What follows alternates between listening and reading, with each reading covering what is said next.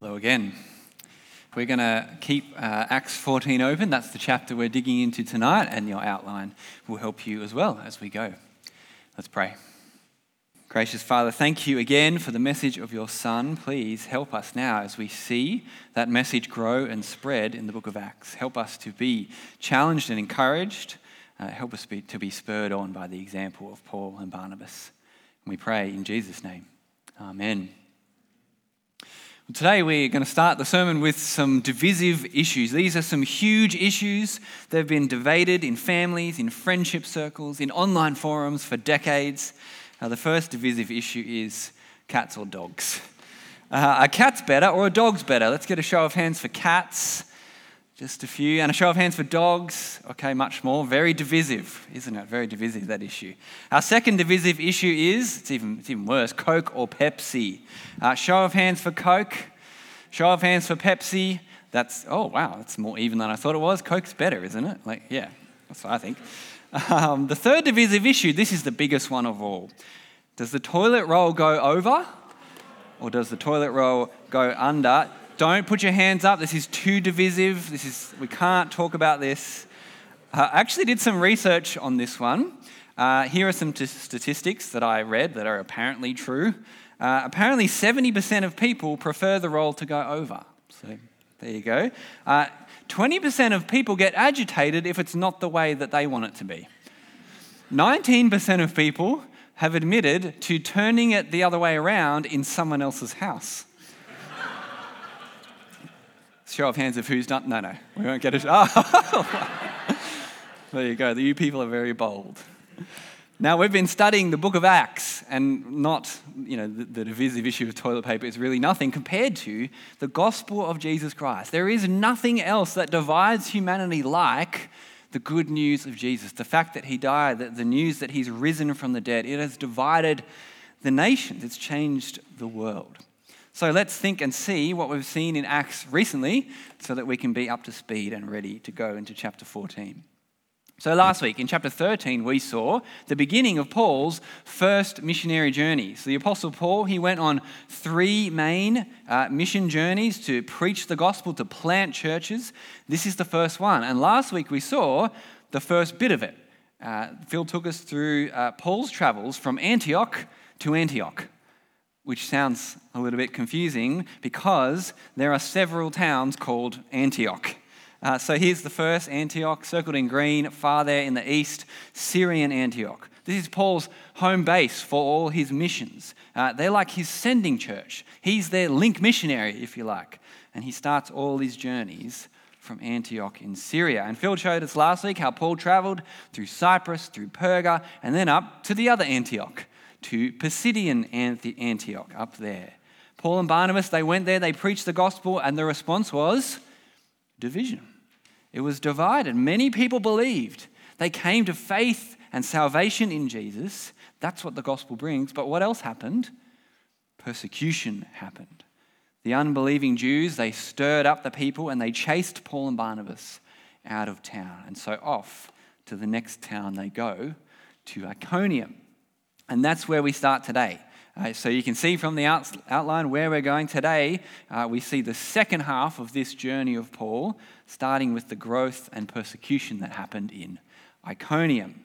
So today, Iconium uh, is the city of Konya in Turkey. It's one of the biggest cities in Turkey today, uh, but back then it was part of the broader area of Galatia.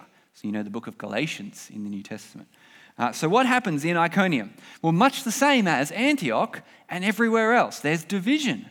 See, the gospel brings growth, it bears fruit, but it also brings persecution. So, look at verse 1 with me. It says, The same thing happened in Iconium. They entered the Jewish synagogue and spoke in such a way that a, a great number of both Jews and Greeks believed. So things rolled out the same as other towns. They, they rocked up to the Jewish synagogue, to those who should know God, who should recognize that Jesus is the Messiah, and a great number of people, a multitude of both Jews and Greeks or, or non Jews, believed. So straight away, the gospel is bearing fruit. It's beautiful. The gospel brings people to know the Lord, both Jews and Gentiles, and they believe and turn to Him. But straight away, there's also persecution, there's opposition. Just like before, there are some Jews who refuse to believe. They refuse to accept Jesus is the Lord, the Messiah. Their hearts are hard. They don't like Paul and the attention he's getting. And so look at verse 2. They poison the minds of the Gentiles, the non Jews. They poison their minds against Paul and Barnabas, which is again that work of Satan that we saw last week, didn't we? Turning people away from the gospel holding them back from hearing about Jesus and being saved. It's a horrible way uh, to live, it's horrible sin. But what you see here is the perseverance of Paul and Barnabas.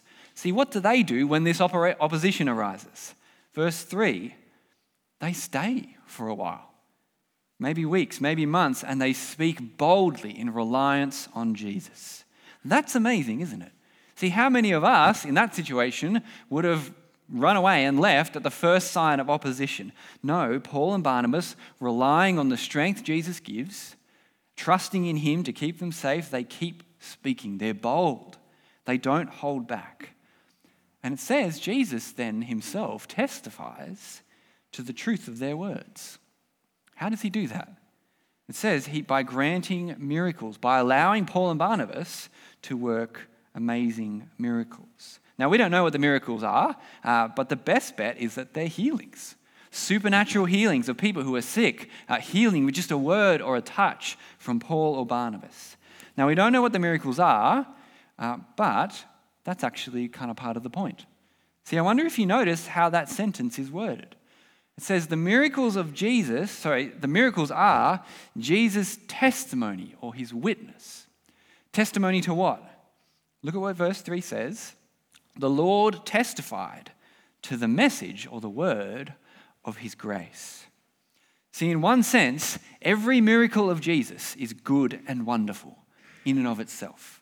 When Jesus healed people as he walked the earth, when Jesus healed people through Paul and Barnabas, if Jesus chooses to heal people today, well, that is wonderful.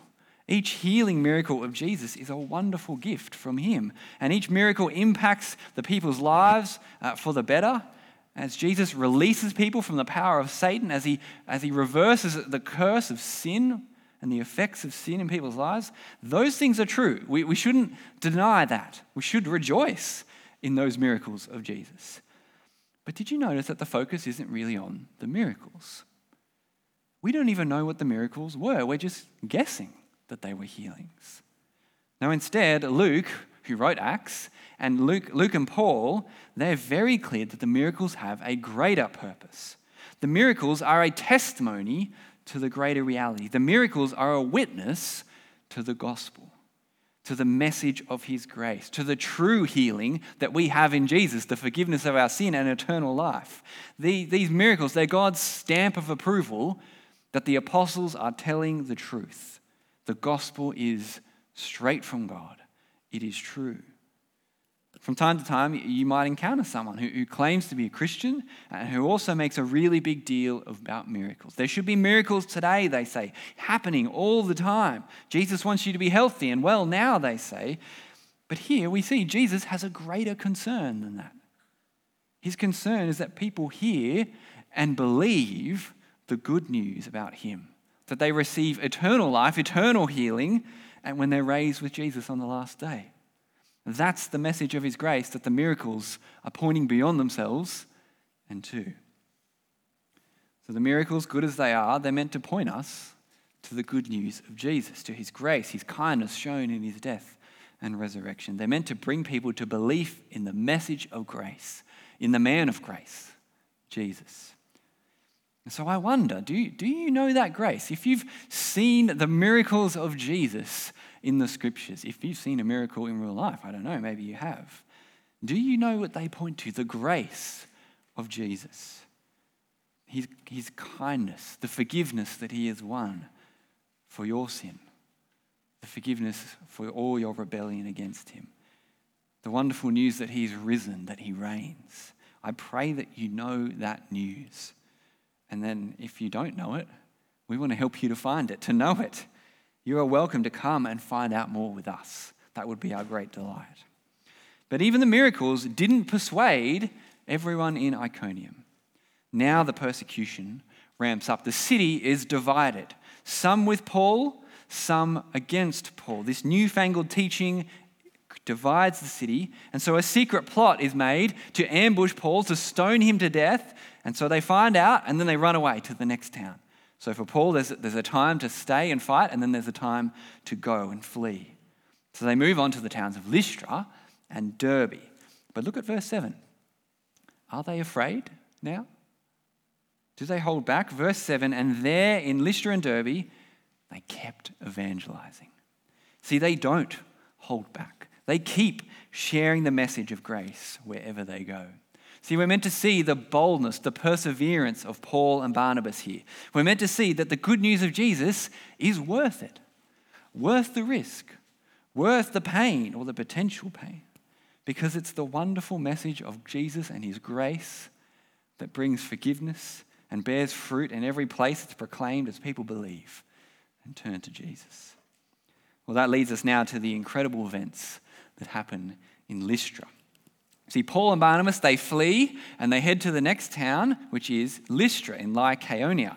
Uh, and now this is in the region of Galatia still, and that's still part of modern day Turkey today. Uh, have a look with me. We're going to spend a little bit more time here before we wrap up uh, just at the end.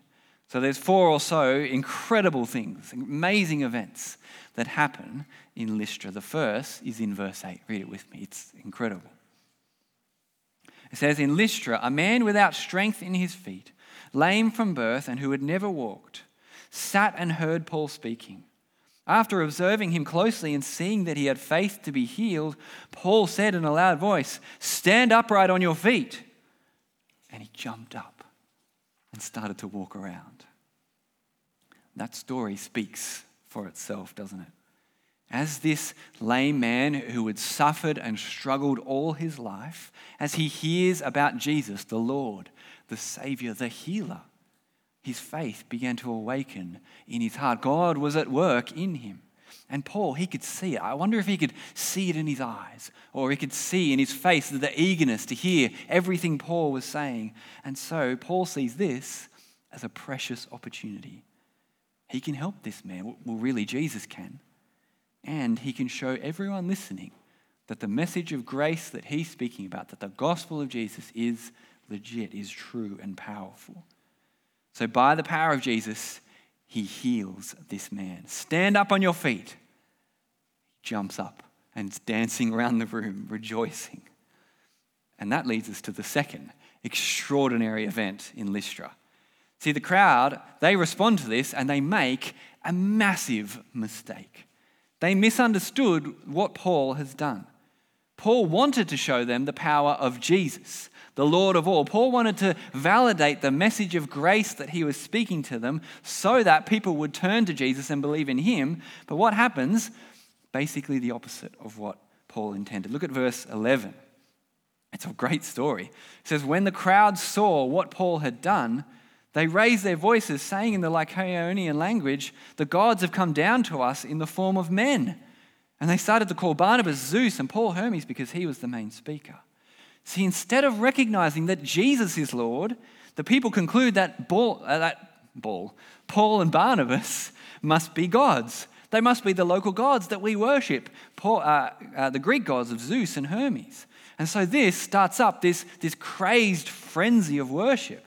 The temple of Zeus is just down the road. And so the priest of Zeus, he grabs a whole bunch of animals and plants and reeds and brings them to Paul and Barnabas. They, are going to worship him and sacrifice to them and pay homage to them. And Paul and Barnabas, maybe at first, they, they didn't know the language. Maybe at first they didn't know what was happening. But then pretty soon they catch the drift and then they are shocked. They are just horrified that this is happening. This is the opposite of what they wanted. And they're so overwhelmed and they're so desperate that they tear their clothes. In that culture, that was a way of expressing great emotion or deep horror. And they try to shout over the frenzy of the, of the crowd and the chaos. Paul rebukes them, but he takes it as an opportunity to preach as well. See, look at verse 15 with me. Uh, this is Paul's very short uh, kind of sermon in response. He shows them, first of all, why their response is totally wrong. He says, Men, why are you doing these things? We are men also with the same nature as you. That's the first reason this is wrong. Paul and Barnabas are not gods, they are men. But he goes on, We're men just like you, and we are proclaiming good news to you that you should turn from these worthless things to the living God. Now, there's just a few. In those few short words, Paul says some pretty huge things. Uh, he says some big things. The first big thing he says is that to turn away from your religion is good news. See, the Apostle Paul isn't, and he never was, politically correct.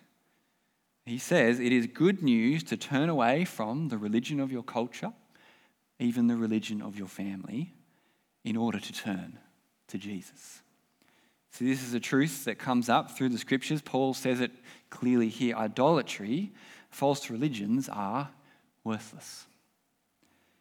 He drives it home even further in the rest of that verse. Have a look there. He says, uh, Turn away from your worthless religion and gods and turn to the living God who made the heaven, the, the earth, the sea, and everything in them.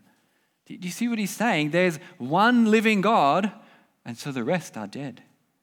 There's one God who made everything, not all these other gods who made all different bits and pieces of the world. No, one God made it all, and that's the way it is, Paul says. See, sometimes I wonder, tell me if you, what you think about this later if you want, but sometimes I wonder from time to time about how Christians, how we often think and feel about the different expressions of religion we see around the place. So, so think if you, if you travel to another country, if you do that, or maybe you see this in Australia as well, and you do the tourist thing, and you go around and you see the attractions, how do you feel when those attractions, the tourist destinations, are temples and shrines and statues of, idols and religions that, that you see just all around the place? That, that those, those are the places people want to visit. How do you feel about that? Or if you travel to somewhere like Europe where there's these massive cathedrals and monuments to Jesus, but inside no one ever listens to Jesus' word or obeys him. Or think of when you walk through Westfield uh, and you see the worship of the God of money. Or think as you scroll through social media and you see the worship of the God of self. When you see those expressions of worship, of religion, how does it affect you as a follower of Jesus, as someone who's turned to the living God? This is something I wonder about because I fear that sometimes we don't have that right view of God, that, that He is holy, that He alone is God, and that right view of Jesus as Lord and Judge and King. The right view of God, of Jesus, that would then make us turn away from those worthless things and not appreciate those attractions, those tourist destinations that our world seems to enjoy. Sometimes I think we shouldn't visit them, or at least we should acknowledge them for what they are tributes to false gods. See, it's not wrong to appreciate human ingenuity or, invention or skill or art. Those things are wonderful. The scriptures tell us that those things are God's gift to us by His grace. But when those things are made and used for the worship of false gods, when those things keep people bound by Satan and keep people blind from the truth of Jesus and his gospel, and when those things rob the glory of the one true God, shouldn't we shudder uh, like, like Paul and Barnabas? Shouldn't we tear our clothes? Shouldn't we think those things are worthless? those statues, those religious beliefs, those practices, shouldn't they be turned away from entirely? Shouldn't we long for people to come to the knowledge of the truth instead? See, learn about religions if you want. I did that in high school. Learn about religions if you want, and I have done it since as well. Understand them, observe them if you want, engage with people about these things who are from these religions if you want, but do so with, with all humility and gentleness and with great respect Christians are not better than other people. It's not like we're smarter. No, it is only by God's grace that we know the truth that we are just sinners trying to encourage other sinners to know the one true God. By all means, do those things, but have it firm in your mind that, that as you look at those religions, they are worthless. Have it firm in your mind Jesus is the way, the truth, and the life. There is no other name under heaven by which we must be saved. and grieve for a world lost in sin and idolatry. Look at how Paul puts it in verse 16. He says, In past generations, he allowed all the nations to go their own way. That's what the religions of the world are God allowing humanity to make up their own gods and truths. But Paul says, and this is another big thing he says in his short, desperate sermon. Look at verse 17. See, he doesn't just say, that's worthless. He says, there's a living God. Turn to him. And he says, look at verse 17. He, God, did not leave himself without a witness, since he did what is good by giving you rain from heaven and fruitful seasons and satisfying your hearts with food and happiness. See, the last part of his message is that God is still kind to humanity, even though we've turned against him. God testifies that he exists and he's good by the good things that he gives to humanity. He sends rain on the earth, and the crops grow, and people eat the food of the land, and there is happiness in the world. Our world is, in many ways, dark uh, and a difficult place. But amazingly, God does give good things to humanity. Despite our rejection of Him, humanity only lives and thrives because God is gracious and does kind things for us. See, this is Paul saying those things that you thought were from Zeus or Hermes, they're not from Him. They're actually from the one true God. He made everything and He gives you good things. Turn to Him. He even gave you His Son. Look at verse 18. Paul and Barnabas, they can barely stop the crowd uh, and the next incredible thing happens. Another opposite event happens. See, they go from worshipping Paul to killing him. Look at verse 19. See, the Jews who had plotted to kill him before in the previous towns, they've caught up with him in Lystra. They get there and they whip the crowds into an even greater frenzy, and then they pelt stones at Paul. That's what they think he deserves for speaking this message of grace. They don't want Paul, they don't want Jesus competing with them. And so they batter his body until they think he's dead. And they toss him out. Job done, or so they think. Because then the next incredible thing happens in Lystra. Uh, look at verse 20 with me. I'll read it out. After the disciples surrounded him, Paul, and his body is still and lifeless, all of a sudden he got up and went into the town, the very town where he was just stoned, and the next day he left with Paul and Barnabas. Sorry, he left with Barnabas for Derbe. See, I think that this actually reads as another miracle of Jesus. Uh, maybe, maybe, just maybe, he survived the stoning, but it's a miracle that he then got up and, and walked 120 kilometers to the next town. How did he do that? I think it's a miracle of Jesus. But even if it's not a miracle of Jesus, we're meant to see the perseverance of Paul his determination. The people of Derbe need to know Jesus. If, if Lystra doesn't want to hear it, I'm going to Derbe. They need to know about him. We're meant to see the perseverance of Paul and even more, the power of the gospel that motivated him. It was the message of grace he wanted to preach so that more people would know that grace of Jesus. So then uh, Luke tells us briefly now about uh, the return journey back to Antioch where they started. We're not going to look at it now. Uh, you can read it for yourself again later. But what we see is Paul and Barnabas, they loop back through the towns they've just been to, through the towns where they've just been persecuted and where they've planted churches. And they encourage those churches until they get to their home base back in Antioch, Syrian Antioch, there in the east. So that's the quick wrap up of that section. But as we bring it together and, and wrap up, there's two things I think we can draw from this chapter and from those last verses that we didn't delve into. See, what should we take from a chapter like this? There's two things, two big things I think we need to do to live in light of these words. See, number one, the chapter encourages us to rejoice in God's word, God's work, and the gospel of grace. See, Phil said it last, last week. I challenge you not to be excited about a chapter like this.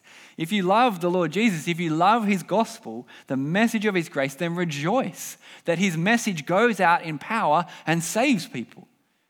Praise God that he worked in those towns and showed his kindness to those who turned and believed. Praise God that he still does so today. We're the example of that, aren't we? Praise God. And we can do that in a thousand ways every day, rejoice in God's work. But verse 27 shows us a way that I want to draw out. So look at verse 27 with me. It says, After Paul and Barnabas, they arrived back in Antioch and they gathered the church together. They reported everything that God had done with them and that He had opened the door of faith to the Gentiles. Now, does that sound familiar to you at all? Have you ever experienced an event like that? I hope you have, because that's what we do here, isn't it?